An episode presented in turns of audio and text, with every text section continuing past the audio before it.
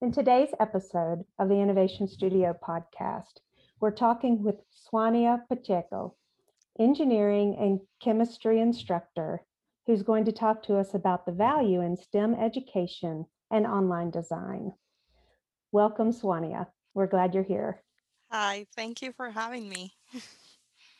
So, as we continue our conversation on um, innovation really being more about creating new value or capturing value in new or different ways, I'm going to start with the question Zuania, when you hear the word value, just generally speaking, what do you think of?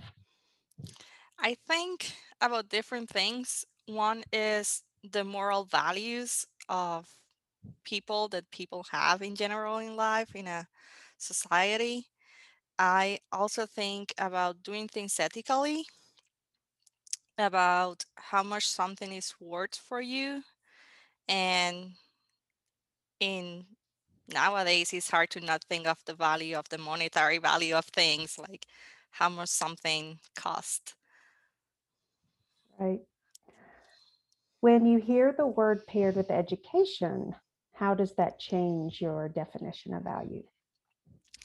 I think about how important education is for someone and how can someone use their education to move up in life and to achieve their dreams. And with technology, how do you think technology um, either affects that value or um, uh, achieves that value or is paired with education? I think um, when I pair value with technology, I think of how technology can serve um, society, how it can be used for the benefit of society. And in many cases, you need education in order to be able to create that technology to be able to serve the society. And I think nowadays, COVID vaccines are a perfect example for that of having value in technology, having that value of helping the people and giving them that beneficial to health that they need. In your in instructional design of your course, your course design, um, in your disciplines of um, either engineering or chemistry or both, um, just I guess any STEM field in general. Um, how do you see how do you see the value of what you create and um, um, do in your classes? I think one of the first things I try to do is to tell students about respect and remember that every person is going to be different. They're going to have different backgrounds, different ideas. So they need to respect each other in order to be able to move forward and get to that point where they can understand this is what I need to do. Um, I also tell them about working with other people. They're going to be doing it in school, they're going to be doing it in life, they're going to be doing it in work. So, having those, learning how to communicate with others, how to treat others well and with respect is something that I value and I that I try to tell the students that I value that a lot, that I value teamwork as well. Um, so for some of the assignments, I try to put group components and I do self-assessments. So the students self-assess how they work and also how the other team members work. So they can kind of compare this is how I'm doing and this is how others see me as I am doing. And this is how I feel others are doing in terms of sharing all the all the things they have to do during an assignment. Walk us through a, a module or an activity or a course and um, that you've designed and and point out where you see uh, value for the student and how that might be measured? So I have two ideas that are coming to mind. Um, one is because it's on innovation. so it obviously is the same topic and it's for my intro to engineering class. I have students um, learn about different problems that are occurring in the world and that they have been occurring since many times, like energy and how to some places it's hard to get energy, or they can apply it to something new like technology. And they need to come with a problem and an idea to solve that problem. They don't have to actually solve them, but kind of to get in that creative path of what they can do. And I gave them as much space they need. And it's sometimes a little bit harder for them because it's so open and they're sometimes used to have really nice structure on their assignments. Um, so I also made I give them like a month or sometimes five weeks to do the assignment since I know it's going to be hard for them to get used to that much freedom. But at the end, they end up coming with ideas that surprise me um, and that they surprise each other. Like some of them were thinking about using virtual reality as a tool for physical health treatment. So they can have like a virtual coach that will tell them all the exercises that they need to do at home. Or one of them um, was thinking to create uh, several of the students. We live in a rural area, so they have farm animals. And one thing they were talking about is that during winter, the water in the droughts will freeze and they have to manually bring water to the animals. So having a heater in the drought will not allow the water to freeze. So they created or they kind of model a solar system to have a water heater for the animals.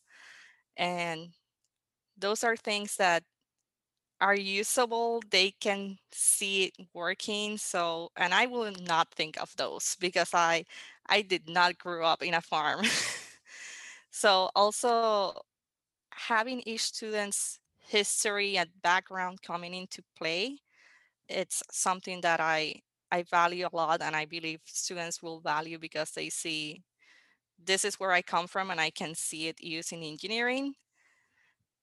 And another thing that I've been doing since we moved to online, I've been trying to look for things that students can have access at home to do their chemistry experiments. And one the students enjoy a lot was to make candy. so one of the topics in chemistry two is crystallization. And I have the students make sugar candy to learn about how sugar crystallizes. And it's a fun experiment since they're doing it at home and it's edible. So after they see it, they can eat it. And I think that's nothing better than being able to eat your experiment. Exactly. Sounds like a yummy, um, yummy uh, assignment. And Yes. and what kind of feedback do you get back from the students on on those types of um, assignments? So I think the feedback changes because when they're starting, they hate it. and they're saying, How i'm I going to do this? And like you can do it. so they they need that encouragement. They're they need that positivity. And when they're mid through or at the end, they said, Oh my god, and I enjoyed this so much. Oh, I love these experiments. We should have do more things like this. like, yes. so it's it's a process. So but I I see that they they do enjoy it at the end and they do learn a lot about it. How do they share that back with you? Do they have to video or do they, how do they They report write that? it. So I'm making them do reflections So at the end of each assignment, they do a reflection, um, and then that's how I get their feedback. And usually the ones at the beginning are because they email them to me or they tell them to me during our Zoom meetings when they're having problems. And then once everything is done and I get the feedback, I see that change. Zuania, where do you get your ideas for how to create this this engaging type of activity in your class? Um, from several places. um, sometimes I I Google them. I I know the topic and I try to remember what I did for that topic when I was in in school and if I like it or if I didn't like it. And then if I like it, I try to look for the same experiments or a similar one. And if I didn't like it, then I try to look for an activity in the same topic, but that could be a little bit more fun or more easy to do if I found it was too difficult. So it it depends. I have some of my textbooks from when I was an undergrad, so I sometimes take a few ideas from there as well. Do you think that this conversation would be different if you didn't teach in the STEM disciplines? Um, it maybe be different on the activities itself, but I think it will be similar in the sense that I will still value similar aspects like teamwork, respect to each other, communication. Um, so those known as soft skills, I will keep the same. But the the applied skills will be different depending on the class, but the general skills that can be transferred one, from one class to another will stay the same. So I'm curious, as you copy a course from one semester to the next, how do you measure where the value was and what do you do to revise or uh, change it for the next term? So I usually have students tell me about what they like, what they didn't like at the end of a semester. So I try to keep the things that they like and the things I they didn't like. I do kind of like assess assessment on how necessary that is and not only if they like it, but if they actually learn. Because if they didn't like it, but they show that they learn a lot on it, I still keep the class. I still keep that assignment. Um, but if they show that they didn't learn, and on top of that, they didn't like it, I will take that out and then create a different assignment. Would you say your your measure is both student feedback and mastery demonstration then? Yes. Is are there any other things that that influence that for you? Um, trying to think. No, I do assess their mastery in different ways. Um, because I, for some assignments, I will see if they improve. Um, for example, the innovation assignment that I give in the Intro to Engineering course, um, they have to do a first draft, a second draft, and a final draft. So I see if they have been improving between drafts. And I notice that between the first and second draft, they don't improve as much. So now I'm doing only a first draft and a final draft. So it's still a mastery assessment, but it's in a formative way. So it it depends on the class. Okay. All right. Your um, you know, your discipline, uh, your subject areas being um, being STEM focused, what would your advice be to someone who was new to teaching in these disciplines? Be patient. um and think about when you were a student and how did you feel in that position and try to not give the idea of I learned that this way, so I need to teach this way, but know that if that worked for you, it may work for the students, but there are some students that are different, so it may not work for them. So you need to be open to new ideas, to what is out there in terms of different ways of teaching. Um, I've been reading about cultural inclusivity in the classroom and about how this new generation is. There are a lot of online. They do TikToks and they do Twitter and they do they don't do as much Facebook as you will think, which that hurt me. it made me feel old. um, so kind of moving with the new generation. Um, I allowed my students to do TikToks in the classroom when we were face to face. So Uh, Tell it us more about that. um so for um for chemistry, I had a few students that were a lot into TikTok. and a few times they were like, I want to record you while you're doing an example. I'm like, okay. you have to share it with class and then she will record me doing an example and she will post it on TikTok. um, so it was kind of let the students be who they are and kind of including that into the classroom because it's going to make it more fun for them.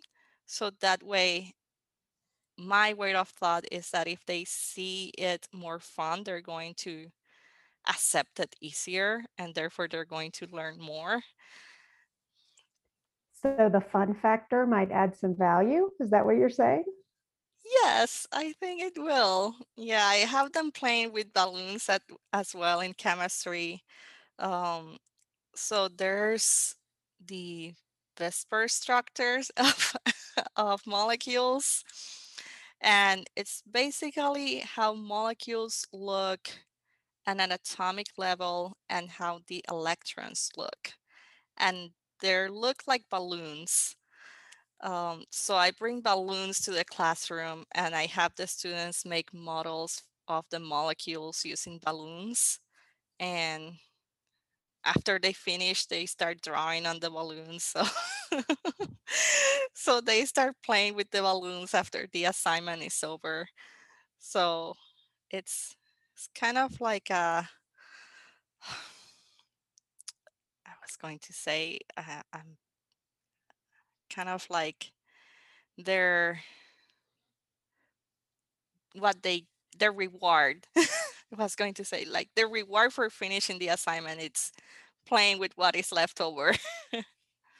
Well, it certainly keeps their interest, right? yes. Yes. Any final comments on um, value and innovation and what drives what? Um, I think keep in mind that everyone is different and who you are, but also try to tell the students to be themselves um, in the classroom and and to be creative and to let students be creative. That's definitely fun. that's hitting those uh, higher higher Bloom's, isn't it? yes. Creativity. And that's what we all want is uh, for our students to to uh, exhibit higher order thinking. yes.